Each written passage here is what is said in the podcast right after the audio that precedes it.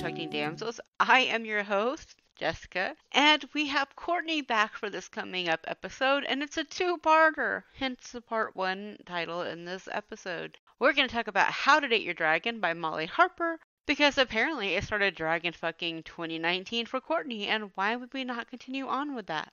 Just a few things to add.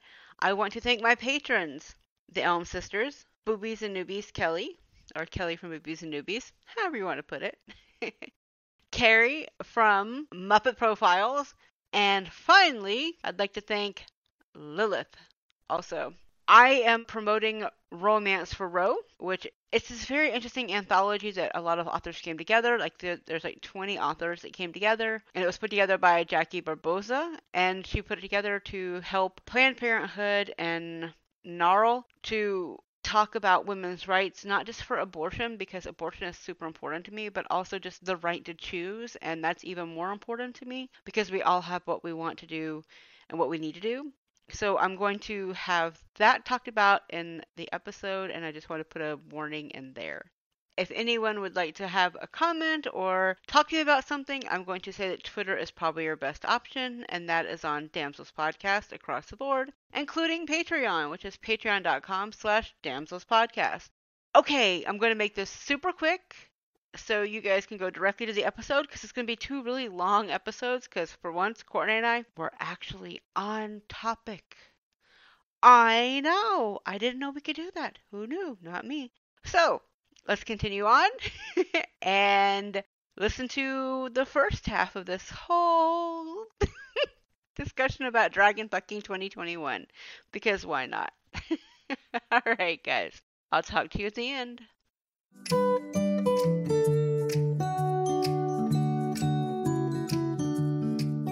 I am here with Courtney, which you heard in the last episode. Hello and there. she's back. I it's a different week. It's now cold. yes. Very Um, cold. It's like in it's like 45, 50 degrees here in Germany now. it's not that cold in Ohio, but I have pulled out blanket hoodie for my lifestyle. so I'm just walking around my house in a giant hoodie made out of blanket. We're not going to ask questions. It's how I live my life. It's okay. This is the Halloween episode because this is going live on Halloween, so that's okay. Yes. Spooky Cold, season. warm. Yes. And what else is going on? What what are we calling this month? Oh, Dragon fucking 2021. yes. It's a whole year. We can make it the whole year. Just continue reading, people. Keep reading Dragon fucking books. And please tag Jess in Dragon fucking 2021. Make her Twitter all Dragon fuck and Instagram all Dragon fucking 2021. Please pretty do that for her. yes. I mean, I basically caused it for from 2019. So You did. Get on. You did with this book, actually, because I saw this book. Yeah. I'm pretty sure I explained the start of Dragon fucking 20. Mhm. Uh, yeah, you was did. it 2019? Yeah, but it was this book, and I Mhm. I'm glad to include it in Dragon fucking 2021. It's a full circle thing, right? yeah, God, if anybody finds this for when I'm looking for jobs again, this is gonna be great. Mean, it's hilarious. Oh, it's so hilarious. It's fine. They'll never. it's Molly it. Harper. Oh, I guess we should say it's um, "How to Date Your Dragon" by Molly Harper. Yes, fantastic. This is a reread for me. Enjoyed it just as much again. Reread for me too, yeah. Uh, great and I added even more notes. I know. There's so many more notes than I had originally. Because like I have I had the Kindle file, so I already had my notes, and I have even more now. Notes on notes on notes. hmm I mean, you're not surprised considering who this is, but still, You you are Jillian in this situation. I am completely Jillian. Ah. Let's put it this way: our heroine is Jillian Ramsey, PhD. I, hey, girl earned a PhD. We gotta Mhm. represent it because that shit's hard. I made it not all the way there. Um, and you know she's an anthropologist, and I love I love that for her. I also love the little snippets that we get in about the magical community. And I first want to talk about why she gets sent to uh, Mystic Bayou. Can we, can we please talk about that? Because Yes, she's supposed because to, that was great. because she's supposed to be in Chile, Mhm. um, studying what are they? No, Moana, they are sex crazed dolphins. And Oh, I it was I was like, first of all, dolphins have already been known to sexually assault people, so the fuck. Um So how bad is it now? I know. It's like really but she gets sent there because her mentor oh, what was his name? Doctor Montoros? yeah. something yeah, like that. Mons. He got injured in Scotland and later I'm gonna spoil it for you because it's so good. Yep. So skip ahead a little bit if you don't want that spoiled. He was going Hold to on a stu- minute. Hold on. Hold on. You should know with Courtney and I, it's always going to be spoilers. So Yeah, I mean, yeah. Read the book, then listen. yeah. He gets stabbed by a unicorn because he's left by his pony play partner. And oh god, where it's where is it? I I highlighted that shit because it's a gem. It's it's I Yeah. mean, Yes, it's it's some. Yeah, I know the one you mean. Hold on. oh god. Uh, he was in a league-funded ICU. The league is, by the way, for the supernatural. And he was in a league-funded ICU 10 stories below the surface of London, recovering from a unicorn impalement to the gut. She couldn't imagine what he'd have done to provoke that response from a unicorn. He was a senior member of the paranormal anthropological, anthropological staff. He even wrote a book about approaching and interacting with sapient creatures. Yep. And it's like, how had Dr. Montos underestimated the will or the ticklish of a creature as old as a unicorn? Had he become too arrogant to consider the subject's feelings, or had his clammy hands combined with the breath that smelled of old coffee and gingivitis pushed the unicorn into a panic? Also, yes. Uh, Which is, by the way, this is this is fairly normal from Molly Harper books. In case anyone is, well, no, she goes in the whole definition of pony play, and I'm just like, I mean, I didn't know I wanted it, but which I forget how I found out about pony play. It's something I now know, and I didn't know that. You know, it has to be her. Her her roommate Sonia gives her the tea Oh, yeah. on Well, it. I'm yeah. trying to find that. it's on page. Hold on, it's on page thirty on the Kindle version anyway. Where is it? Oh, it's not. I did. It says um how he this is about the the hero. What's his name? Bael. Yeah. Bael. Yeah, I keep wanting to call him Ba'al. I keep wanting to confuse him with the character from SG1 played by Cliff, Cliff Simon, who was a hot guy. I keep wanting to confuse him because I see it and I'm like, it just needs a little apostrophe and a little different A and it would be a completely different character. Anyway, moving on. One's a gold and one is a dragon, so not the same. It said, um, how is he supposed to predict the behavior of an unknown quantity? What sort of havoc would she wreak on the town? Ball had expected a middle-aged, balding, greedy man with a strange predilection for posting on not not as announcements as he believed fetish forums for pony play. Okay, I missed that. Instead, I missed that a- both readings. No, I was talking about. So she's talking to Jillian. Yep. Yeah, yeah. And mine, I don't have pages on there. Mine just has location. Um, but this is from her conversation with her roommate Sonia, who is the secretary at the league. She Mhm. also gets her own book, by the way. Oh yes. She's fantastic. Yes, Dr. Montes was in, inter- injured while interviewing Thistlewaite, the oldest known unicorn in the world. In fact, he took a lot of trouble to arrange a special trip to Wales, hire a u- unicorn translator who is willing to travel to a middle a glen in the middle of nowhere, and then like it, like, like uh, Dr. Montes is apparently into something called pony play. He got dumped by his pony partner, leaving him deep in personal turmoil. Apparently, the temptation of being near a real live unicorn with his beautiful iridescent white coat and ivory horns spiraled with gold, so soon after losing his equine paramour was just too much of a temptation. Yes, you're. This is a, I, I can't I can't tell you what pages, but this is a quote. Yes, you're stuck in a, in the swamp because your boss tried to fondle a unicorn. Thistleweight took exception to Dr. Monte's unwanted advances and used the only weapon at his disposal, his horn. End quote. Yup. So a character sexually assaulted a, A unicorn. unicorn. And good on that unicorn being like, I do Hell not want yeah. this. Hell yeah, I'm all for the unicorn, but like, you go into the book not expecting to hear about No, pony play and unicorn. No, I did not. You expect the dragon. I expected the dragon. Yeah. Which we should mention. Jillian does not realize Bael is a dragon for Right. like half the book. which is my favorite thing because like it's kind of obvious like there's a lot of hints.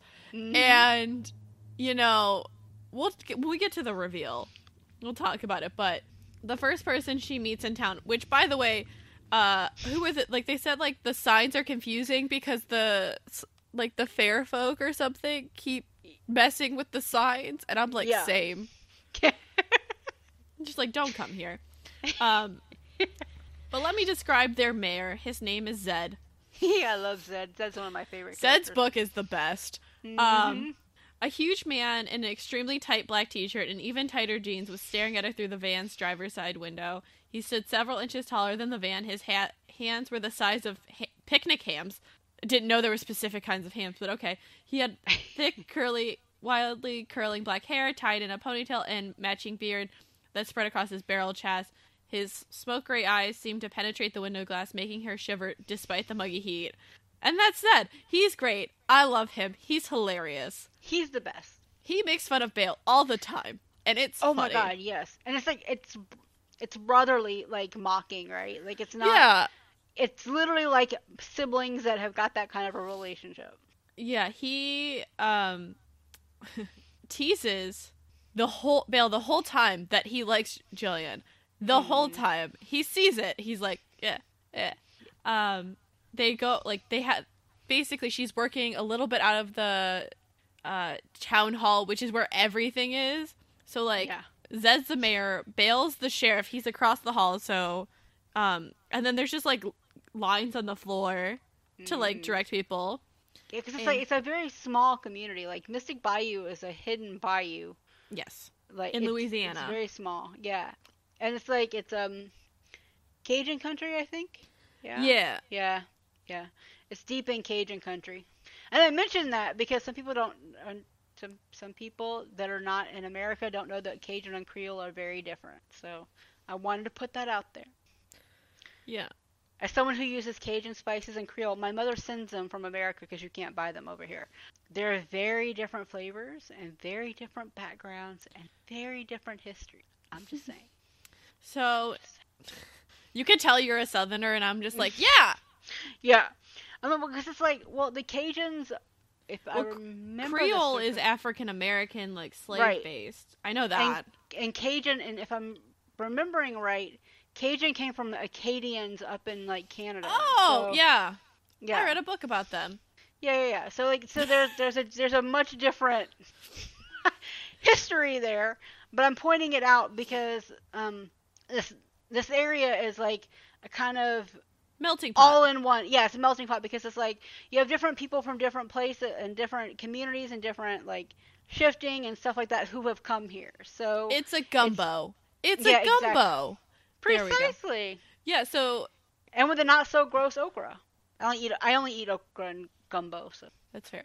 And if you think about it, Louisiana originally was settled by the Spanish, hmm then was taken over by the French, then the Americans. But like even in Louisiana, like if you're looking for more about the history of the city, Southern Gothic has a really good multi-part series on New Orleans and like the turnover, Mhm. but it's a it's always been a hodgepodge because New Orleans always has been a major port. yeah, Um, so if you think about it, like mouth of the mouth of the Mississippi River. Yeah, Yeah, so you also have other like Europeans, Africans, like Native really a- Americans. Native Americans, probably some Asiatic. So it it, it is very different and that's why the food is very yeah, like, unique because hmm you take a little bit of everything. hmm You get it. exactly. hmm So And I wanted to point that out because people do not know the difference in Louisiana sometimes. There's a massive difference between the two cultures. yes. um so Bael is one of the boons. They are the Mhm. dragon people in this. The Oh dragon people. I just Like- realized what you named this in here. Uh huh. It's great. yes. Um, By the way, the file is called Courtney Dates a Dragon. I mean, I guess my boyfriend, if we are talking about it, is much more bear than dragon. But okay. Um, Yes, but but we're not talking about bear fucking 2021. no, we're not. That Maybe can be the be Christmas season. I actually do have what I need to read before I lose Kindle Unlimited. that talks about I think it's like a bear. I think it's a bear Christmas shifter thing I was going to talk about in in uh December too. So I'm psychic. It's fine. Um, you, you just know your friend really well. by the way, we've never met in person. We've only had extremely long, Like, normally not even. Zoom. So normally we're not even seeing each other's faces. Internet on- conversations. Right, we're just on like either we were on Skype originally, and now we're on like Cast, which is all voice. So I mean, because Skype would just die on us all the time. and it's Skype. Yeah. I use Skype to talk to my parents and my family. That's about it. Yeah. And I I use it because it's easier to explain to People. boomer age Skype versus like Zoom or anything else. It's just much easier to. Yeah. Anyways, back to the dragon fucking. Mhm. yes. Ah. So the Boones own most of the town because dragons. Also, including the supermarket. We should mention including the supermarket. Oh yeah, that'll come up. So Which is why I mentioned it. Yep. And you know, I just let's wait. Where is the? So she then the sheriff walks in, Mm-hmm. and oh, did I not save the description of him? I'm so sad. I thought I did, but he apparently is lean, tall, with almost preternatural sharp cheekbones. So No clue there though. Nope. Nope. Doesn't know. She can't figure out what kind of shifter he is. And at one point, he literally burps out fire. And it's my favorite. I mean, granted, she wasn't there, but. Uh, he has smoke rings above his head. Like, it's great. I love him. He's such a good character. He- this is a fun romance. Like it's not like some romances get a little bit deep or whatever, but even when this one gets some crazy shit like a serial killer, Yeah, there's this. By the way, this still is light. a true crime one. Yeah, hmm yeah, but it's still very light. yeah. Um, Especially the ending, but I don't want to give all of that away. But like Yeah. that one was great. the end. I was having, I, I was having some, and well, no, like the ending with the the true crime part. Oh yeah. I was having I was having some great memories of like things I've seen on TV. Oh yeah, no, it's a it's a it's a good one. Um Yeah. so basically Jillian's there to study the town because quote, your town represents one of the few settlements where supernatural creatures from nearly all cultures live and work together and have for generations. The league expects humanity to stumble on, on the secret of the otherworldly any day now, end quote. So basically, they're like with Google Earth and all this stuff, like how is the Loch Ness monster supposed to say secret or Sasquatch? Yeah. Or unicorns, you know. Yeah, Or apparently like I don't know, crazed dolphins. Dude, I don't know how that one kept secret, but okay. Um, so Maybe there's another level to the dolphins to them to make them even more I than the, the the the dolphins from now and this world. hey, you know they tried to teach a dolphin to talk, and they rewarded him with hand jobs. I'm not kidding you. I'm not surprised. I'm not kidding not you. And then he got like really at- like. There's been cases where dolphins get really attached and like to their their female trainers, like male dolphins, and Yeah. things that. happen. I've heard about that. Yep. Um, but so they the guy so Zed and Bael were like, we have to. We'll come and like lead you around or drive you around the first couple days because the the road signs here twist and turn. Half of them are have the right signs because the fair folks thinks it's funny to switch them around. Also, you're a stranger, and stranger danger is will and real in shifter Yeah. communities. Yes. You got Um, you've got to get you've got to be good with the people in the office before people will talk to you. So, Yes. And which is lovely for Zed because Zed is like the most boisterous. oh my god, he is a one. He's a bear shifter. Mhm. obviously and he just is like so welcoming, like welcoming like him and his mom basically have a Clarissa, yeah clarissa have basic will basically adopt jillian Mhm. so um Which is good because she can't cook. yeah i know she burn she burns things i'm like she's like i can keep myself alive but i don't push that on anyone else and i'm like at least you know at least you know um make a grilled cheese everyone appreciates grilled cheese unless you're lactose I'm not- intolerant I'm not sure she could do that to be honest. By the end, she probably could. Um, I don't know. Remember the chicken when she was trying to make it for for uh, him and she had to throw it away because then she just like reheated the soup that was in the freezer because oh no, I'm talking about the end end with Oh, okay, I got you. I was I was thinking of like when they were like I think it was like seventy five percent through and she was like stuck in the house and Yeah. Oh yeah. No, I knew exactly what you were ta- waiting for him to come back. yeah. Yeah. No. Some, Um, sometimes she needs a little bit of, of help in not going after the bad guys. Yeah, she's a very curious person. Very scientific. Yes, but like not like in that she's focused, but she's still personable, which I appreciated because I feel like they were gonna like they she could have made it her very cold, and she's not. Yeah. Just to Boone or Bael. Well, I think part of that maybe because of Mel though too. Mel was her friend, so Mel. I love Mel.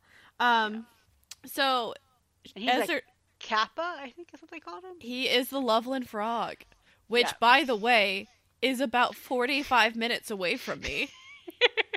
I'm not kidding you. I've been to Loveland. I'm not surprised.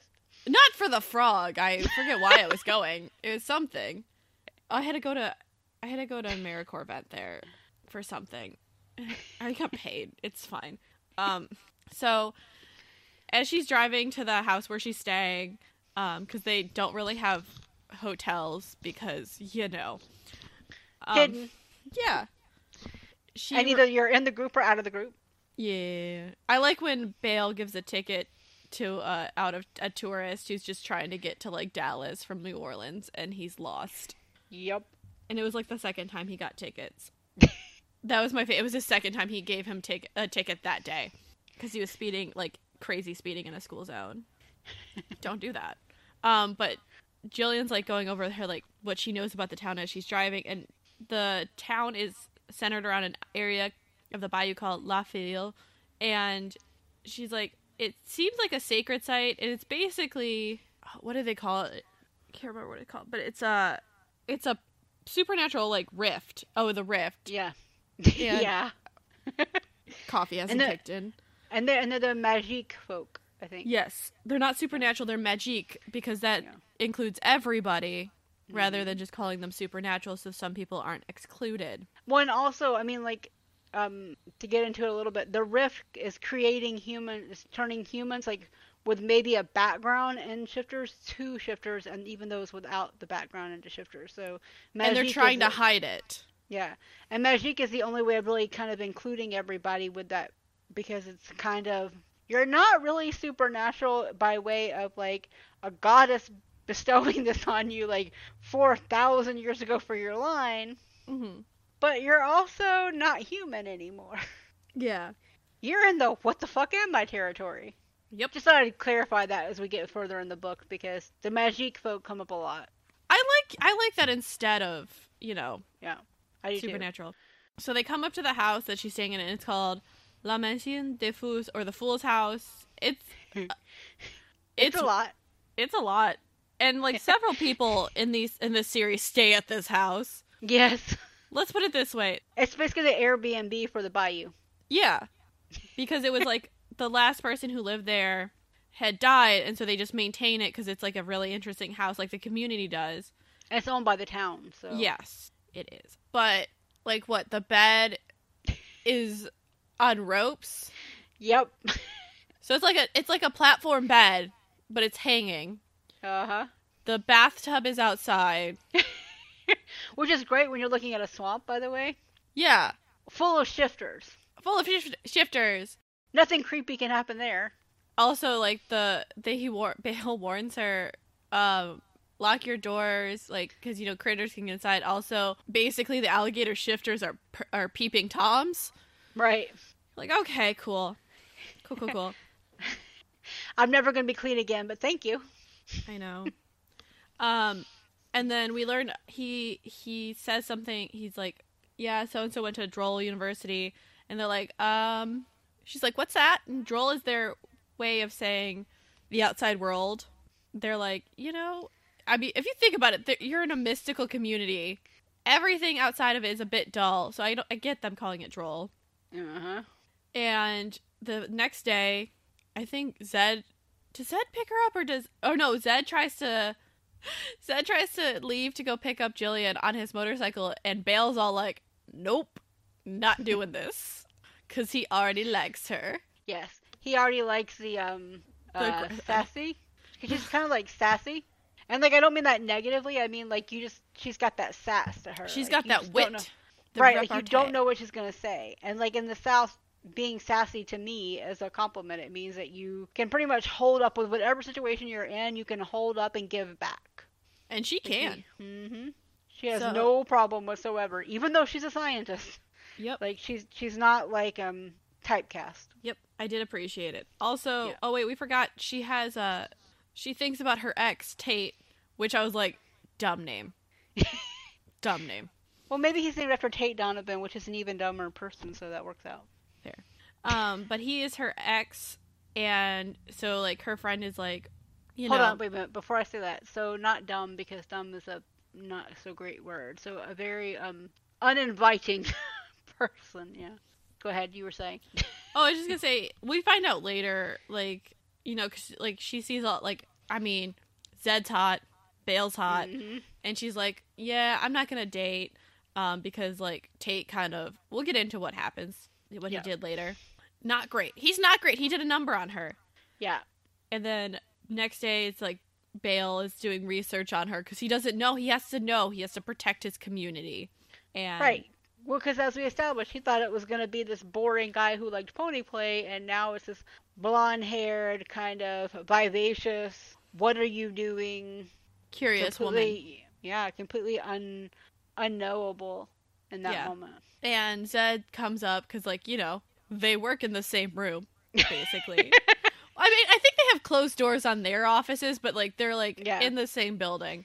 It, And- It's very like small town southern spaces. Like if you if you go to the south, if you go to like small communities of maybe like I don't know six thousand people or whatever, you will find a lot of places are in the same place because they literally cannot really afford to have different places for different things. Yeah. And so I can definitely see that because I mean they're not poor. This town is not poor, by the way.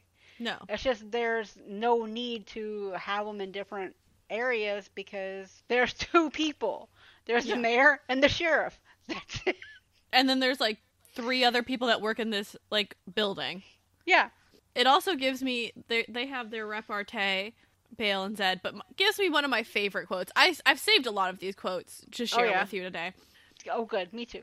Um, Bale chuckled, said the man who still talks to his ex girlfriend who threw an air conditioning unit through his bathroom window while you were in the shower. And I'm just I don't understand how it happened, but I love it. Yes. First of all, because how did you get it in the window? Second of all, good aim. also, what did he do? But yeah, because uh, Zed's teasing Bael about like, you know, Jillian, and it, you know, Bael just wants a treasure. You know, somebody can treasure because he's a dragon, yes. and he gets very jealous because Zed's going to pick her up, and it's he's like, okay, he's like he has to calm down because he can't drag dragon out in the office. Yep. The room is not big enough because as a dragon, he's fucking huge That's what she said. in all manners of the word. Yep.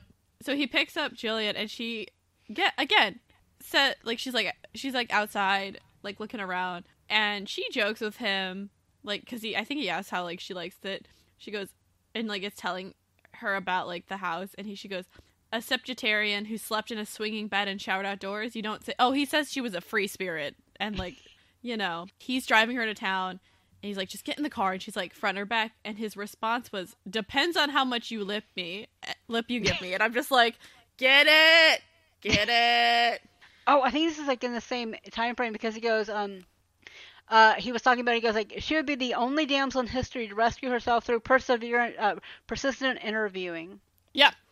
This is around the same time because like she was interviewing him and Zed Oh yeah. while were they were talking. Yeah. Yeah, and you know, you get the background on the town hmm and how like the barons, uh, Zed's people came, and how like basically they had to reveal themselves, and then the Bo- the Boones came, whose real family name was Bogan, and I was just like, mm-hmm. interesting, and you know, Zed realizes that Jillian doesn't know what Bael is, and he is having a great time. Oh yeah, because he's like, oh my god, this is perfect. It's a great thing. It's like it's like the perfect like little brother, older brother. Oh yeah. crap. Oh yeah. He was having a great time with it. He's like she's like it's rude to ask people what they are, which yes, generally it is. Um and you know, he gives her so many hints. Like and she just so- never catches it. No. And she's recording it too so she can go back and listen to it and still does not get it. Yep. Um, so you know, but the, like he talks about like money and like having the town beholden to them. I'm like dragon shit. It's dragon shit. Um, and they talk about how Bael's the only one of his family who actually like does community service, and we find out later that his mom was a human, his dad was a Mhm. dragon. Uh, they lay eggs, which I just was like, ow. Um, yeah. I was like, how as a human are you gonna lay an ow? Especially a dragon egg. Ow. yeah. So it was like a lot of questions. So And we should mention like it mentions it later in the book, but like he was born in like the 1930s and 40s. yeah, So He's as she puts it, she's yeah. As she puts it, she's dating like she's like I'm dating a baby boomer. I'm like, no, you're dating like almost a silent generation. I just there's one point she goes, "I'm robbing the grave," and I was just like, yep. "Yes, I love it so much." Because Oh. like she talks about seeing his picture later on in the book, or Yeah. a picture of him with his parents. Yeah. So this is a point where she calls Sonia her uh, roommate slash BFF slash coworker because she's the office administrator, and she always gives her all the tea, and they became friends because they're both crazy organized. Yes. Which I mean, you know what? I have no problem with it. I am not, but if you are, no, let me phrase that. I am not in my day-to-day life. If you're on my computer, there is m- mad organization going on. Like I have folders for folders for fold. I- Mhm. I have like something's like ten folders deep to find them. Yeah. And Sonia is like trying to be like, "Is there any hot guys you want to get like get that?" She's like, "No," because this is where we get the background on Tate. Tate Mhm. Ashford, which reminds me of our other favorite book, Kissing the Coronavirus, Ashington Ford. The longest last name I've ever had to deal with that was made no sense. Um, Oh God, we have to like I have to re- we have to read those last two so I can record it for the Patreon. Yeah, go ahead. Sorry. yeah. Um, you know, it was her first serious boyfriend after college, or really her first serious boyfriend. And she goes, it was so easy for her to ignore the early red flags. You know, he was perfectly happy to have her on his arm at firm functions because he's a lawyer or family Mhm. parties, but wasn't really interested in her as a person, which I'm like, I'm a lot. You got to be interested in me as a person. Like, I will annoy Yeah. the shit out of you. Yeah. If you're not if you're not gonna like connect to me as a person, hmm we got we got to go our separate ways because I'm fucking fantastic and you should be in you should be like so grateful to be with me. Exactly. Mhm. Um, so anytime she would draw a line with him, he would just like try to push that boundaries. I just included the main bullet points because there's like Yeah. this is like two pages long at least, and you, like if not longer, being like this is how he fucked her up, and I'm just like, I Yeah. feel this like so hard. Yeah, he he did a lot of like chipping away at who she was. Yeah, he flip flopped on a lot of things, so he'd be like, like she would say she wanted to do something, and like as soon as like it'd be like, oh no, you don't want to do that, and then he's like, oh, I thought we were doing that. It's like I'd be like, shit or get off the pot, sir. I do not have time for this. Um, and then he started like not. Uh, like- Also, my best friend is a Loveland frog. Leave me alone. Yeah, go ahead. Sorry. yeah, which is awesome. Yeah. He he was uh, discontent with how she dressed, how she wore her hair, the story she told at a party. I'm like, first of all, like this shows that anybody can get into these situations. It's gradual. It's not like right away they're gonna be like, why Yeah. you dress like that? Yeah. Um, and basically by the time they were done, nothing like she never felt safe or sure about anything. So he just makes her so insecure about relationships. But really, what like broke it was he didn't like her friendship with Sonya, and I'm just Yeah. like, I'm glad to know like she was like, you can beat the shit out like mess with me, but like I that's a good friend. Like fuck you. Yeah. yeah. Um, didn't Sonya? Sonya throw- is worth her weight versus him. Yeah. Mhm. I feel I forget what it was, but like Sonya like put him on a no fly list. and Shit. yeah. Like she really like she made sure he could not get anywhere or do anything without basically her permission. Yeah, because he fe- like she only felt confident in work after the breakup, so she's like basically now that's her whole identity. And like Sonya, Yeah. you see Sonya has worked very hard to bring her back. Like as a friend is like, no, like I think they like she talked about like she would stay home from dates. They would go out like help get like revamp her outfits because like he had basically probably made her into a trophy wife that was gonna- Right. supposed to have no opinions. And I'm like, bitch has a PhD.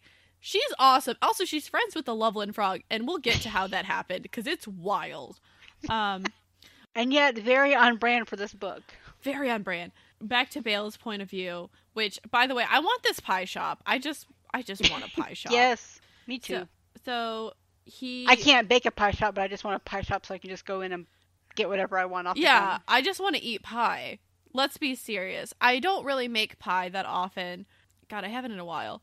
I've only made like pie crust once. I hate making graham cracker crust because it's annoying as hell. I buy that because I am not that dedicated. I'm not that dedicated. I always like it's never enough. You never they're like they're like use one thing of graham crackers. Everybody's freaking pie tins are different sizes. I hate it. Mhm. Pisses me off. Um but back away from that tangent because I have feelings. Mm. Also Oh no all no. To to go back onto that tangent because they talk about pie in this book all over the place and oh, food. Oh yeah. I like I want so growing up in Atlanta, one thing we always had was a Waffle House. Waffle House are fucking everywhere. Oh. And I want some of their chocolate pie so badly. Waffle House has pie? Yeah, they have pie. They have like a chocolate pie and a couple different pies.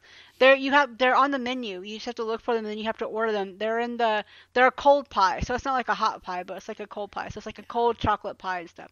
So I learned how to make my own because I could I can't use Jello because I'm allergic to corn, which means corn powder and corn starch, so I can't use it. So I so I made my own like chocolate pie one time. That thing was a pain in the ass and a half to make. But I kind of want to make it again because I love chocolate pie. You know what I think about with chocolate pie? What? That scene in The Help. Oh, I haven't seen The Help or read the book, so I don't know. Oh, uh if you haven't, it's about like um the 19 Oh, I know what it is. Yeah, I just haven't Oh, I'm just it. I'm summarizing it for Oh, the listeners. Okay. Yes. Um it's about I believe it's the 1960s in the South and like the the help like the black help of these rich white southern white ladies. And in the one scene, oh, I can't remember who it is. Can't remember the actress's name. Emma Stone, Viola No. Davis. No. um, Wait a second. I'm pulling it up. Octavia Spencer. there you go. Yeah. She she basically got in trouble like cuz she didn't want to run out back to use the bathroom because they built a separate bathroom outside for the her because she's black and she can't use the same toilet. Right. whatever. And uh, she gets fired. I think that's how it happened. But she she works for uh, Bryce Dallas Howard's character, hmm and she, who's taking care of like her mother in law, and her mother in law loves Octavia Spencer's character, and uh her character is known for making this chocolate pie. So she brought it in to like as an apology, and she's like, I don't know what you put in this pie. It's always so good. She's like names like that's good good Mexican vanilla, and then something special, and then uh, Bryce's character keeps pushing her, and she goes, "Eat my shit," because that's the other ingredients in my. Yeah. And she goes, "No, because you are." And the mother-in-law, uh, who is it? I'm trying to see if I can find it. Uh, I think it's Sissy Spacek. Spacek. Yeah, Is it Spacek? yeah, Spacek. Yeah. Carrie, Just- for everybody wondering. Yeah. yeah. Just starts laughing, losing her shit because she finds it so funny, and because I mean, Octavia Spencer assumes that she's not gonna find another job, but she ended up doing it. But yeah, it's it's great. Highly recommend. It's a good movie. It does glorify like the help aspect, but I think there's good like discussion of racial relations and stuff like that in there. That kind of reminds me of. Have you read The Color Purple by Alice No. Walker? Um, obviously the the movie from the '80s came out with you know Whoopi Goldberg in the lead, but um, if you read it, because I read it over the summer, it was on uh, Kindle Unlimited for a while, and I was so excited because I've been wanting to read that book forever. Mhm. And but it reminds me a little bit of like in that book there is a white.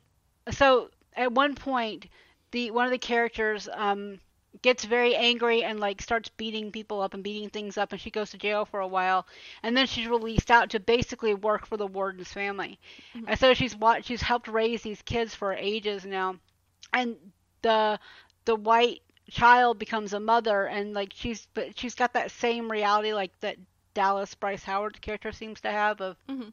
not understanding the depth of what's going on because they've been so coddled and given such a uh, easy life. Yeah. So it's it's it reminds me a lot of that scene because like in, at that point the character whose name I cannot remember off the top of my head because it's been so long since I read it now, um because I read it like I think in like May June something. Look, I was on my long ass pause from school.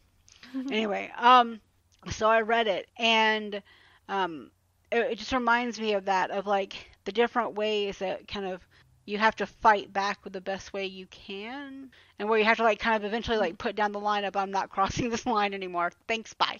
yeah. Sorry, go ahead. Just remind me of that scene. Bill wants pie. Who doesn't want pie?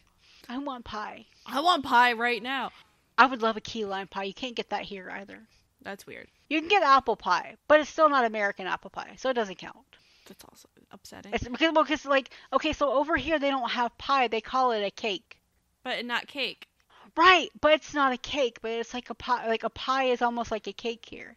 It's very hard to explain the differences on this weird reality of pastries over here, because like you don't have like a pie pie, but like they make it almost like a pie, but they call it a cake. I think they call it like something else, but like it's all very confusing. This is a long discussion my husband and I have about twice a year as I'm trying to find some apple pie. Because again, I'm not making apple pie because I can't bake for the life of me. That's fair. Pie is a. It's an easy, difficult thing. The only time I've ever made, like, I, well, I did make some blueberry pie one time, and I made that by using the preserves that There's I bought at the nothing wrong with that. There Yeah. is nothing wrong with that. And I made, and I made, and I made the crumble yeah. by using like granola and stuff because I was like, I can't do anything else. But I, but I did like a compote, so I should mention I made a compote out of it. So and then I, that's fair. put it in the That's that's yeah. still that's still baking.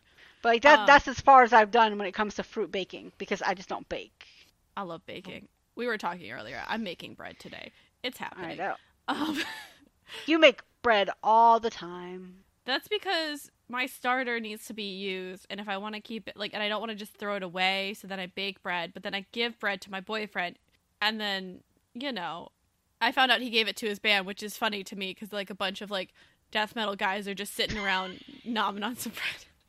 But it makes sense because like bread is something that is easily accessible. You can just put it in a bag and take it with you. Yeah, I think I ha- I put it in aluminum foil, but yeah, Yeah, but I mean, no, I mean, like you can carry it in a bag and take it with you, though. Like you don't have Yeah. to like worry about heating it up, putting it down. So like when you get a chance to eat something, look, bread. bread. It's room temperature. It doesn't have to be warmed up or cooled down. Great. Um, Put in some cheese and you're good to go. Yeah. oh god, I want. That sounds so good. I was gonna make a cheese sandwich for school tomorrow, but I ate the bread Problems. Really. Uh, struggles. So Fresh bread, I should mention. I got from the bakery at the store. Cause like every every store in Germany has got like a full bakery. It seems like. that doesn't sound like a problem. That sounds amazing. No. But that's on top of the other bakeries, because like the the grocery store I went to has got a bakery attached to it, and there's another bakery that's like a Next block, or, like no, not not even a block. At the end of the block, there's another one. Mm. Like there's a bakery at every, on like every corner in Germany, I'm, and I'm not hating on it. I'm not mad at this. I was like, this is great because I can tell my husband to get some so I can make something for dinner. There you go. So this is after he's given the tourists like their second t- uh, speeding ticket. He's like, I just want. He's like, my aunt, like his aunt Beth- Batilda, has the pie shop, and he's like, I'm gonna need it. so Special can- pie too, by the way. Oh, it is special pie. Not like special pie, but like Right. a brownie picks out what pie you get, and so it's the pie you need. yes, and you cannot argue with her, or No. it ends badly. It does. And he's like, I need to get pie so I don't like murder someone today. And I was like, I like where this is going. and of course, as he's like getting ready to get back in his car, what does he see? By the way, Jillian's driving around in I think a panel van. I think it's a panel van. They Yeah. just said she's in a van, and I'm just like, I feel like it's a panel van, which makes it funnier. because it hmm. has all her equipment in there. And he sees her driving past and he's like, God. And he stops her. She's like, I was going under the speed limit. And he goes, What are you doing? We told you not to drive around by yourself. You know, because and I love how he get when he gets mad about this. He says, quote, because you'll get lost and I'll have to spend my whole week looking for your body. And honestly, the paperwork involved would just be a pain in the ass. love it. Mood. Yes. And she just gives no fucks. She's like, "Well, I needed to do stuff, and he didn't show up to my house, so." And you know, Zed's just sitting, like, following behind, just like, "Yes." Yes. He's pushing the two Or- dolls together. Yeah, or like or so in this in this community it's like a grapevine, which is a very small town. Like, Mhm. there's a grapevine of a grapevine of a grapevine. So like there's like four or five different grapevines going on in this particular community. Oh today. yeah, And you know he's getting all this information like, hey, did you see? Did you see? Did you hear? Did you hear? You He's know he's getting- getting those phone calls. oh yeah, definitely. So Bael takes her to Earl Webster, who is a Thunderbird, Mm-hmm. and he's like, "It's good I found you because you wouldn't have found it because he lives like he's one of the remote, remotest people. He kind of lives in a treehouse. It was described." Yep. and you know he Bael's sitting there and he's like why am i so panicked about her driving by herself and not just in the quote annoyed making the effort to find her submerged van way and mood I I love I love the way these two talk to each other. It's like it's it's sparring even when they're not sparring with each other. They're still sparring in their Yeah. head. yeah It's it's great. It's like it's great verbal foreplay in this. hmm And I love me some verbal foreplay. Just so I put that out. there. oh they have they have really good verbal foreplay so they do the interview and she charms earl and he's just like how can she be charming? Because she ain't charming to him. Uh, and they, he's like as he's watching he's like okay she's just like he kind of gets more comforted by the fact that she's there because she's just there out of curiosity's sake yeah. you know? She just like she wasn't trying to like sell their like stuff. He's like she just wants to know be- because she wants to understand Yeah, she's just putting the data together. She's not trying to Mhm. like sell it to the Yeah. National Enquirer. She's literally just doing this for their benefit. yeah and you know they talk a little bit about like mixing the the blood uh the bloodlines and he go and earl tells quote oh most folks don't have any problem with it some families are a little stricter like the Boones a little more worried about keeping the lines free of human blood others are happy to to get some fresh genes in the pool end quote i'm like fair that seems great. And this is also where he learns some more about her. She's from loveland ohio. What up? Her parents are human and living and she's like doesn't really talk a lot about them. She just says her mom hosts charity events and her father runs an industrial equipment company. And she had no siblings and she has no husband or boo when she came to mystic bayou which immediately people are starting to try to set her up. Well, of course, because now she's become one of them. How else do you make sure that they, you're protected unless she's dating one of your people obviously. They leave. Jillian immediately looks at Bael and goes so did i pass the test? Like straight up you know she goes i mean zed only scheduled one appointment. Did i pass the test? And he's like i like and he's like i thought i hid that better and he's like he's like oh yeah you were fine it's whatever um i was just here so you wouldn't get lost on the way home and you know three days after she gets there by the way it's also like sweating hot so sometimes she's just Yeah. like she'll like talk they'll talk about how it's like she's just in like a cami and like shorts because she's so sweaty and i'm like feel that yes, especially like where they are, because she's on. The, she's actually on the water, so Yeah. all that like humidity coming off the water and summer is. I I can't imagine being in the bayou in the summer because being in Atlanta was enough of a swamp. Yeah. So she's sitting there researching uh, phoenixes and thunderbirds because Earl Webster's wife was a phoenix. So like some of some of his kids are phoenixes, some of his kids are firebirds, and then she's like she's trying to figure out what kind of creature Bael is still. uh and then like she's like sitting outside because it's hot and there's no air conditioning, and she Mhm. sees Zed c- pull up on his bike, and she's like, ah, I don't have time to change hmm but you know so they're going to his mom's house, Clarissa Mhm. Behrens. Behrens. Clearly, he's a bear. Um, yeah. and she's like, she thought it was going to be a few people. There are a lot of people. Uh huh. It's it's like it's a welcome party basically. Yeah, and she's like, I don't know how to greet everyone. He's like, don't, because she's very much like wants to do the right thing for the culture. He's like, oh, don't worry, um, just be it polite. He's like, don't, not that icy politeness you use on Bael, but the sweet, funny girl you are to, around everyone else. And I was like, hmm. then she meets Clarissa and she looks at Jillian and Zed, and she goes, I th- really think you two would suit each other. I can see it now. You two would make some beautiful grandbabies, and they're both like, nope. No, thank you. Yep. Thank you for thinking of us, but no, thank you. I, I, Oh, she I- hits she hits Zed at one point, and he's like, she's like, he's like, Mom, what? She a bit beats me. And she goes, if it keeps you on the straight and narrow, and I was just like, um, like like we said, Zed gets his own book, so don't worry. He gets his his time in the ribbing. love it. And they they do a point where they're like, they're like, do a prayer, like, and they're like, to whatever God you do, and she like pulls out a, a moleskin notebook and made it note, and she like both Zed and Clarissa look at her like. And she, Clarissa goes, "My boy was right. You don't ever turn off that big a brain of yours, do you?" like that's just her character but she's like she didn't want to like be impolite and ask then so she's like let me ask this later yep. so she's a considerate nerd um, Right. She's very polite. yes In German, they call it like höflich, which is like polite and kind of like okay, we're not going to talk about this now, but we'll get back to it. uh Not the setting, not the place. yeah not the time not the place we'll bring this up later I have lots of interviews coming up, so we'll be fine. Yeah. We discover there's an arachnaid which i was like is like a spider Mm-hmm. uh magi i was like that's cool and as the like so the basically it's a crab boil so like she'll sit down and then Mhm. people come over and talk to her and she like they loosen up so as the night falls like people become more comfortable get more relaxed uh this is where we meet oh this is an irish name and i'm not gonna pronounce it right saboyan I, I don't know. I can't I- honestly like. I can never say that word. I can Yeah. never say that name. Saban? saban i think it is saban Yeah. it's an irish name Yeah. I'm sorry. It she's the brownie and she like has a guess.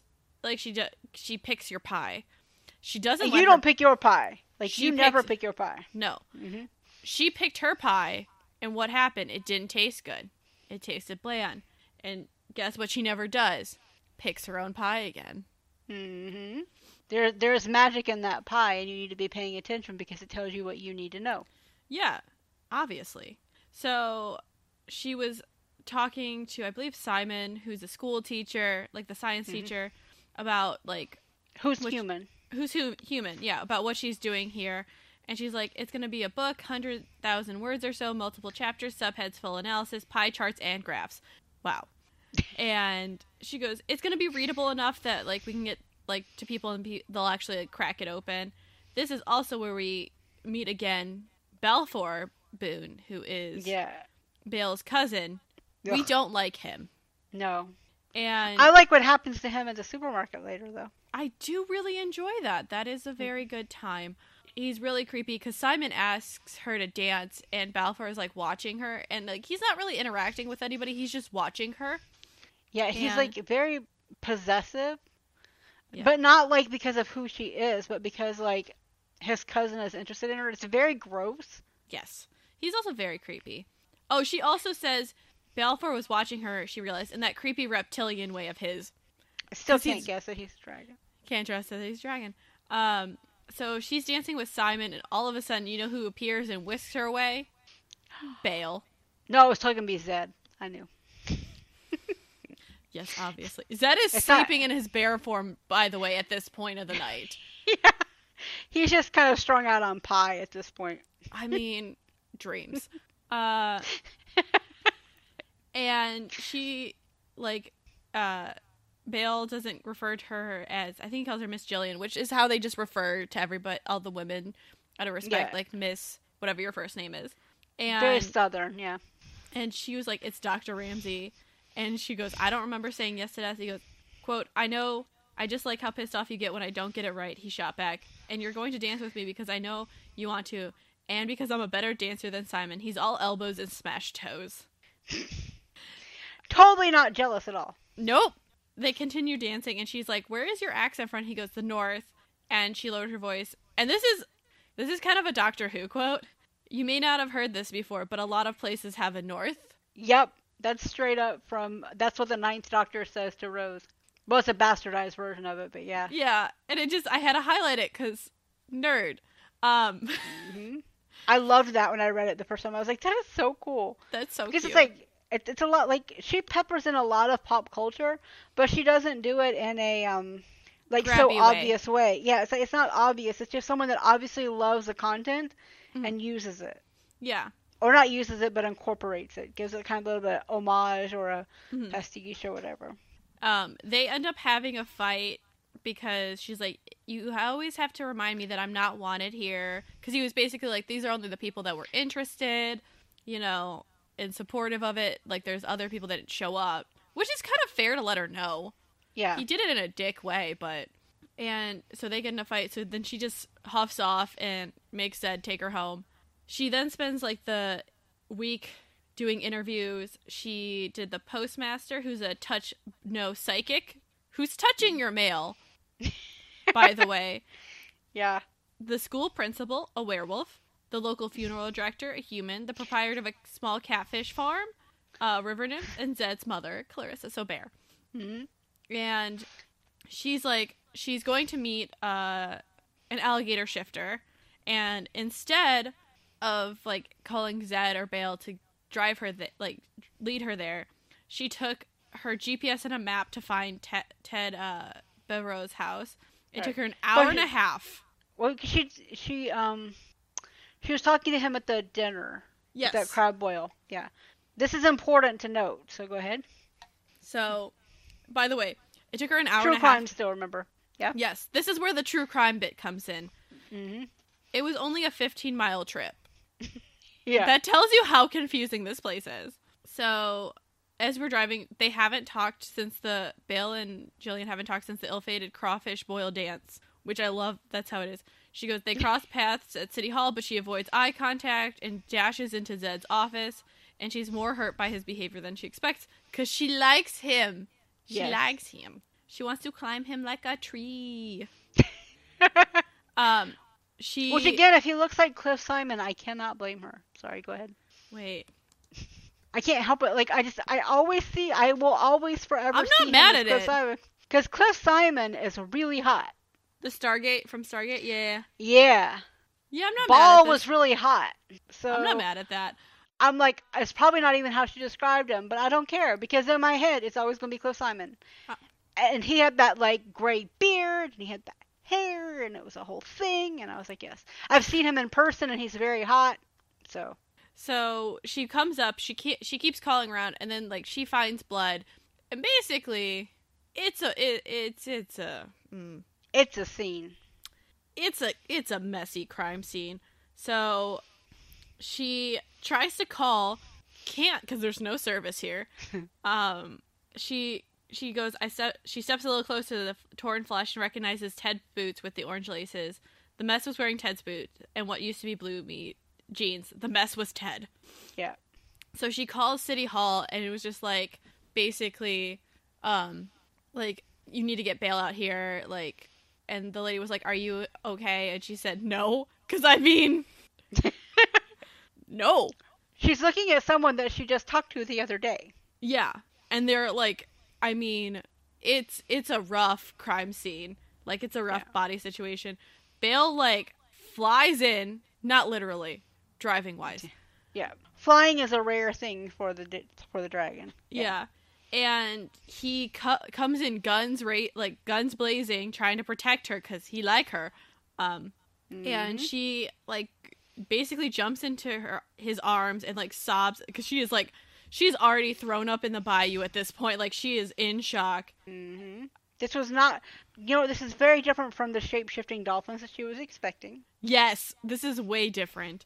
Like they're looking at it cuz he's like, "Oh, you can like we'll I'll get someone to take you home." And she's like, "Uh, like he doesn't really want her by herself, you know all Yeah. that." And they uh, dead person, valid. And he points out it is a person who did this, not a. It wasn't an animal attack because he wasn't clawed, wasn't bitten. The cuts are made by a sharp knife. His jeans have been cut off. All of that. Zed rolls up, and they proceed to all three of them process the scene because Mhm. Zed deputizes her with a copy of the Da Vinci Code. It's great. And like she's like he's like obey and she's like I don't want to make him bail like tell me what to do. And so she changes it a little bit. It was sweet. Oh wait, here we go. Jillian Ramsey, I hereby deputize you as a law enforcement official in the Mystic Parish. Do you swear to follow Chef Sheriff Bael Boone's orders and uphold the law to the best of your ability? And she was just like changes a little bit. I'm like fair. Um, we then get next time, yeah. Uh, we move to the the pie shop. It's a pre Civil War wood structure, which with the moisture, damn, that's impressive. yeah, I know, right? with a pressed tin roof and walls. But painted- magic, Oh, that's true. Magic brownie. brownie. Yeah, that one makes sense. Um, walls painted white and emerald green, and Wonder where she's from. really weird. Bael hasn't. Clearly from Sicily. yes. Yeah, go ahead. Bael hadn't had contact with Jillian since like that incident, and then she helped him send photos and evidence to the league's forensic department because they don't really have a coroner, and they it's like kind of awkward because mystical and stuff. Yeah. Well, it's Yeah. kind of like I've been reading like the Widow's Island novellas, which is a I don't know. It's under romance. I don't know. But anyway, so it's like a romantic suspense thing. And they don't have a coroner either. All they have is their doctor as the coroner because it's a small island. So I mm-hmm. kept imagining this when I was rereading it. Like, okay, I can see that. Can't Fair. really. I mean, like, what? How are you gonna? With eighteen thousand different kind of Yeah. shiftings and magics in this, how are you? Who's gonna corner? Who's gonna know how to corner everybody? Yeah. It comes up later in the series. Yeah. But he's like trying to work it through. He's eating breakfast there, by the way. He's having pie for breakfast, which fair. My kind of life. It's kind of like their local diner. I think they also probably do some food. It's not just pie, but Primarily pie. primary pie, yeah. Uh, and he was like, it had to be a local because Ted like didn't really talk to people outside of Mystic Bayou, and it was hard for outsiders to find his house. Which he's like, Jillian must have only found it because she is disturbingly tenacious. Fair. um, she walks through the door. Everybody stops talking. She basically is like, well, this is like jokes with him like this is not a good sign because he's at the counter, Yeah. and he basically goes, "You didn't come to the funeral." And she base she did it to be polite. She's like, I don't really, I didn't really know him. I didn't want to intrude. Didn't want to seem like she was there studying it. And I was like, that is Yeah. the most considerate thing I've ever heard. And he goes, she messed up by trying to do the right thing. So he's like, take take the take them a casserole and a nice card, let them know you're thinking of them, explain why, and it'll be fine. And she goes, uh the casserole that would require cooking, wouldn't it? oh, we should mention that uh, later in the books they mention this a little bit, but so the closest place to this place is Slidell, Louisiana. So like they're literally in the middle of nowhere. She can't even go like to the grocery store and get like a frozen casserole to take. yeah. them. yeah. We should. I thought I should mention that because of how far out they are. Yeah, they're they're real in the middle of nowhere. Bael explains pie is considered an all-day food around here. Bael so, uh, Saban bakes a little bit of magic into every one of them. Pie soothes your temper. Pies to settle a troubled soul. Pies spark your pa- start spark your passions. Yeah. Mhm. So she gets pie. She gets the chocolate rhubarb, and I'm like, I I was personally like, I've never had a rhubarb pie. They're really popular in the South, but I don't like rhubarb, so I haven't had them. This is where we get a little hinty hint. Jillian took a bite and took an inde- gave an indecent moan. Bael squirmed on his bar stool, strategically dropping a napkin over his lap. she licked her fork, which was not helping Bael's napkin situation. Yep. like just gems like that. Yep. And it was like, and it's it's something that's very her. Yeah. Like it's not something she's putting on to make this, you know, become very sexualized. Mhm. She's just this way. hmm And It is she, what it is. She starts asking questions about the riff and all of that. Like she's been going through. She's like magpie. Magic being born in families where there's never been a magic before. Humans have no magic or fae in their family line, suddenly developing power for water or weather. I don't have to tell you that's not the way it works. Shifters are born, not bitten. And he drags her outside, and of course, Balfour's there, and he makes an inappropriate joke. hmm And he was like, he knew that by the end of the day, a, st- a story would be circulating on the kitchen circuit that Bael and Jillian had a lover's quarrel in the pie shop, and he dragged her outside to prevent her from blabbing all his sec- secrets to onlookers. And Zed would be responsible for spreading most of that story because he was a gossipy dick. Yup. He is. He is a gossipy dick. He's like, if you want something to spread far and wide, you just tell Zed. Yeah. There is no secret with Zed. And that's when he go. Uh, she goes. This is just great. By the time the rumor mill stops grinding, everybody in town will think I'm knocked up with two or three of your young. He sniffed. Impossible. Human women can only carry one of our eggs at a time. Again, still does not realize he's a dragon. still does not realize. And so he's the one who fills her in. He's like, the rift is destabilizing. He's. She's like, well, they could have been like somewhere in the family line or like in there. And he goes, We're sure we had a Moana born here to human family last year. We never had a Moana family here before. So that's like the dolphins that she was Yeah. going to study. And she's like. Well, I can help them. I know a lot about them. And he's like, Of course you fucking do. You nerd.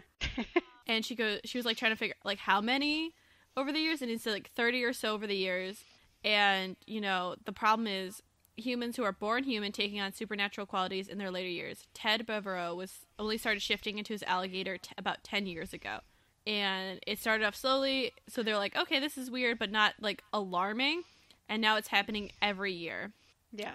they don't want it they don't want people to know about it because then everybody's going to come down here wanting to become a magi magic and uh they're like we don't want to expose this to the human world at large that's why he's trying to keep her away from talking to ted Yeah. and keeping her away from remade shifters so that way you can find out and he goes quote but clearly that was a mistake because you're like a badger when it comes to information you're not supposed to have. That she finds she thought they were she was just coming down here to do a study. And he goes in exchange for participating in the study they're giving the town money and medical support we desperately need. We haven't had a town doctor in five years and not all our citizens can go to the er when they have medical problems. Fair. Mhm. and she's kind of very shocked that like this is happening. And he's like um they threatened all magic with creatures with extinction if we didn't agree to the pact of secrecy in 1800s they threatened us with extinction if we didn't agree to a regular census in 1908 and she's like well i want to go like because she wants to go see the rift and figure it out Yeah. and he basically goes no because everybody who tries to get too close ends up passing out and sleeping for about six months until they heal from the internal trauma caused by random barometric pressure spikes.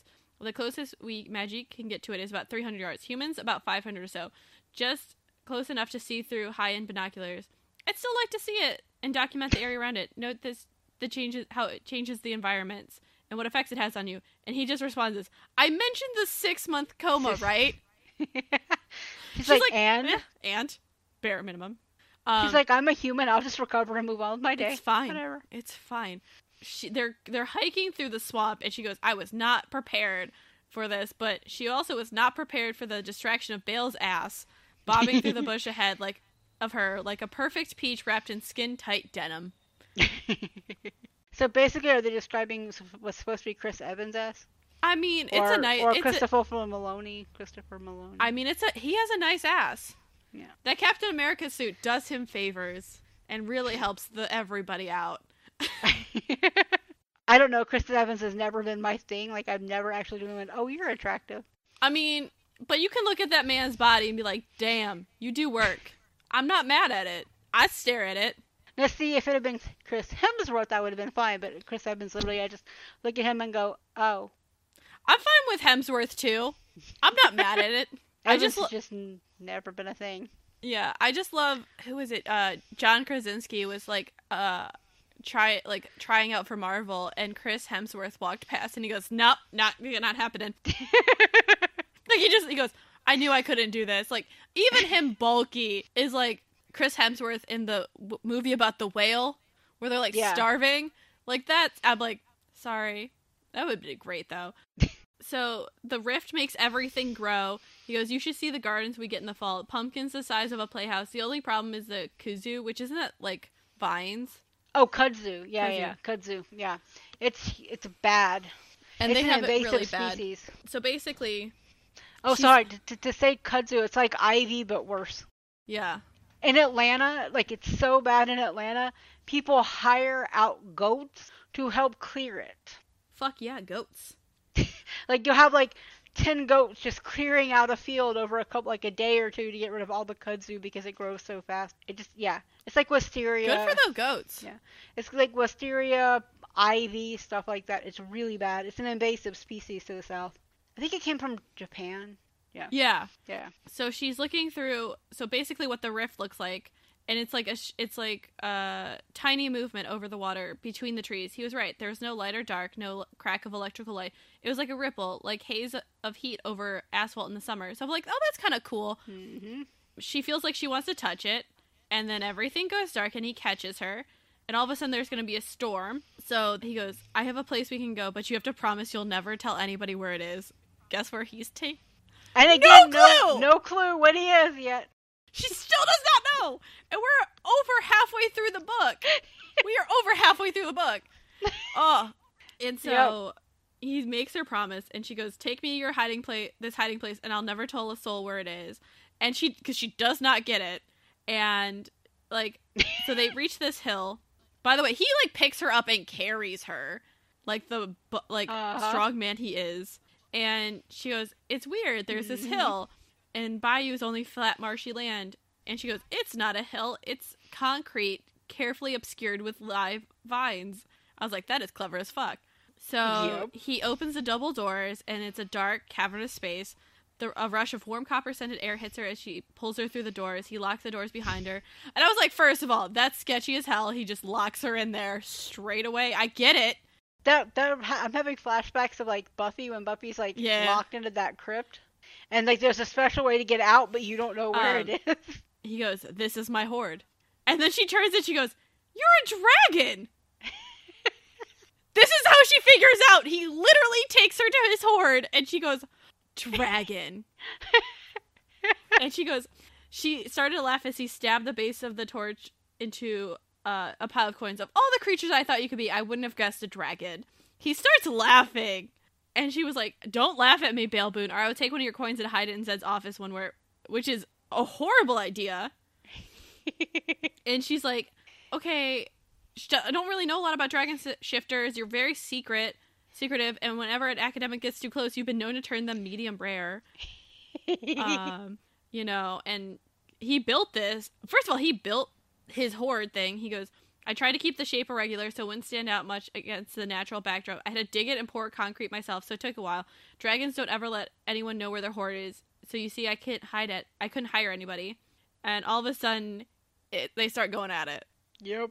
Yep. On the, on the pile of coins, I was like, mm, Ow. yeah, I'm just, I'm imagining like the afterwards of having like I don't know a coin from 1875 just like permanently Impressed in your smashed on back? my ass or my ass. Soft, fleshy, stays there. My question is: It worse than having sex uh, on the beach in the sand? No, because sand gets everywhere. Well, I don't know because you have the sand everywhere. But also, you don't know what the fuck has been touching that money for the longest he's been hoarding it. Oh, I didn't the, think about that. And it's in the swamp. oh, I did not think about that. Oh, oh, oh! It's so much worse. Oh. Like, how do you know? Like, how do you know that there isn't like bugs crawling all over this stuff? I mean, he does heat it, so I guess the heat would kill it. Maybe. I'm gonna ho- I'm gonna think about that instead because I'm real creeped out. I'm not a germaphobe, but this might make me. See um, what I'm saying? Like, So they both have very bad negatives. I know. So he balances her on his thigh, and all of a sudden the outlines of his wings grew from his back, rising as a pair of green and gold scaled wings, and it curls over them as a protective ca- canopy. And then let's get to what we've all been waiting for. She saw why he was spending so much time preparing her. She wondered if this was typical of all dragon shifters or if Bael was just gifted. Because if women knew about dragon proportionality, the werewolf romance market would be completely bankrupt. I had that one too because I was like, dude, it's a meta and So perfect for this month. And perfect Yes. for this month. Dragon fucking 2021. So, you know, they bang on the on the coins. it's so weird. And then she As like, you do. as you do, and then so she strokes the extension of his wings again and he's like really enjoying that. Yep. Oh, let's get to my other favorite part. The sweat cooling on her skin, she stroked her hands over his shoulders as he reared up, wings stretched and roared. It felt like wildfire sweeping through her womb. She screamed in shock, and he dropped over, clutching her to him. he has fire come. He has fire come. Yep. And he forgot to tell her. Yes. Yes. He. Yep. Yeah. Mhm. Makes you glow apparently too. I'm sure that's just what it was. Oh no, there's more to that. But it also Yeah. apparently makes you glow. Apparently that's normal for humans. That's and- normal because they're supposed to make them shiny. So the dragons like shiny things. Um, Mhm. and of course, if they're already banging them, they already know they're shiny because they're banging them. Yes. Uh, this is where you find out like his backstory and how his grandfather, like it's like his grandfather's 200. We find out later, and he's gonna be like dividing his hoard soon. And that's why Balfour is still jealous, by the way, hmm because he's not Balfour's- full dragon. He not full dragon. Balfour says between my mother's dirty blood and the fact my parents died relatively young before parenting me properly, I'm cursed and will only bring bad luck to the family gold. By the way, his parents died when he was like 26. Yeah. 20, like early 20s and they're like when's fully parented at 30 and i'm just like that i'm not fully parented sorry Oh, I'm fully parented and then some, according to this. yeah and he just uh wants to you know his father wanted him to inherit a share he was a good man a better dragon he was honorable i want to see his wishes respected so it's like a good thing and this is where how old are you now 80 or so her jaw dropped open i feel like i'm robbing the grave it's so good Yes. I love it. It's like the opposite of the Buffy Angel thing. Yeah. Like he's not ashamed of it. He is his age. Like it is what it is. Like, yeah yeah and also Uh. she's not like 16. Yes, that's also better. She's like, I forget how old she is. She's in her 30s at least. Yeah, Like I would say mid 30s minimum. yeah. And they talk about like the inner species, and then my other one of my other favorite things, and she's like, have sex on a big pile of treasure, Scrooge McDuck style. so good. So this is where we get to learn about the Loveland frog. Yep. It's great. So she, he's like, tell me about your life. Like you know, they're just also they're still laying on a pile of gold. Right. coins up and stuff. I think he also put like a golden necklace on her. Like she's like naked and had just has a golden necklace on, and I'm just like, okay. and she, she's like, I'm from Loveland, Ohio, and you know people have seen a creature that looks like a four foot tall frog walking on its around on its hind legs. It's n- usually near a bridge on the Little Miami River. Yo. Uh, ha- and I've been hearing the story since I was a kid. People used to dare each other to go walk on the bridge where the frogman supposedly lived. The problem is there's a lot of bridges on the Little Miami River. Truth. Being the detail oriented person I was, it really bugged me that none of the stories matched up. The locations were always different. The descriptions of the frogman, whether he looked more like a lizard or a frog, and I started so I started looking at all the bridges on the Little Miami uh, River. I spent afternoons after school riding my bike and looking around for clues, picking holes in the stories that my friends told me. As one does. Which for some reason this always reminded me of Lisa Simpson for some reason. Yeah. Um Very Lisa Simpson vibe in this like I did this and I did this and I found this solution and this is what I found up and yeah. yeah. Go ahead. And one particular evening, I lingered a little too long by one of the particular bridges because I found a weird stash of fishing equipment hidden by one of the sports throw nets and some sort of trident made out of bamboo. Um, you know, she ends up like her tire, her uh, bike tire is flat, so, and her parents are kind of let's. They were nice, but they made it clear like I think they had kids just because they thought they should. Because Yeah. like her her parents always made it clear they'd rather be somewhere else. Yeah. So she finds something somebody dragging the bamboo across the asphalt, turned around and saw a little short bald uh short little bald man with huge hands. He had these weirdly long fingers wrapped around the trident and looked like he was about to swing it at me. I promptly passed out and whacked my head on a rock. Good to know that's a theme. Um same. She woke up and met Mel Yakamata, who was an orthopedist living in Loveland. He felt bad about scaring me and didn't feel right about leaving me unconscious on the side of the road in the dark, so he built a little fire, did some fishing, and waited for me to wake up. This is how she became friends with the frogman. She just then hung out with the frogman like, like every week. And her parents were like, "Yeah, kid's gone." I'm just like, "Wow." Um, and like and he's still her friend, so yeah, they're still friends. Like he sends her stuff. It's so cute. Like he come. It's not in this book. He comes up in another book. Like he comes down to visit. It is so cute. Hi y'all. What'd you think? Was that fun?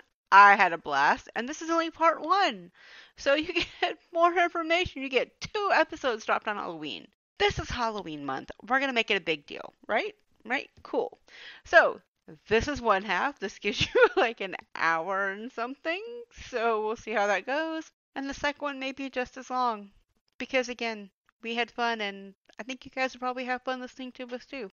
If you have any questions, again, you can contact me at Damsels Podcast on Twitter. That's probably your best option. I honestly keep forgetting to check my email and stuff because my brain is kind of fuzzy and I'm going through a hell of a lot of teeth things right now, so I kind of concentrate on little pockets of things at a time.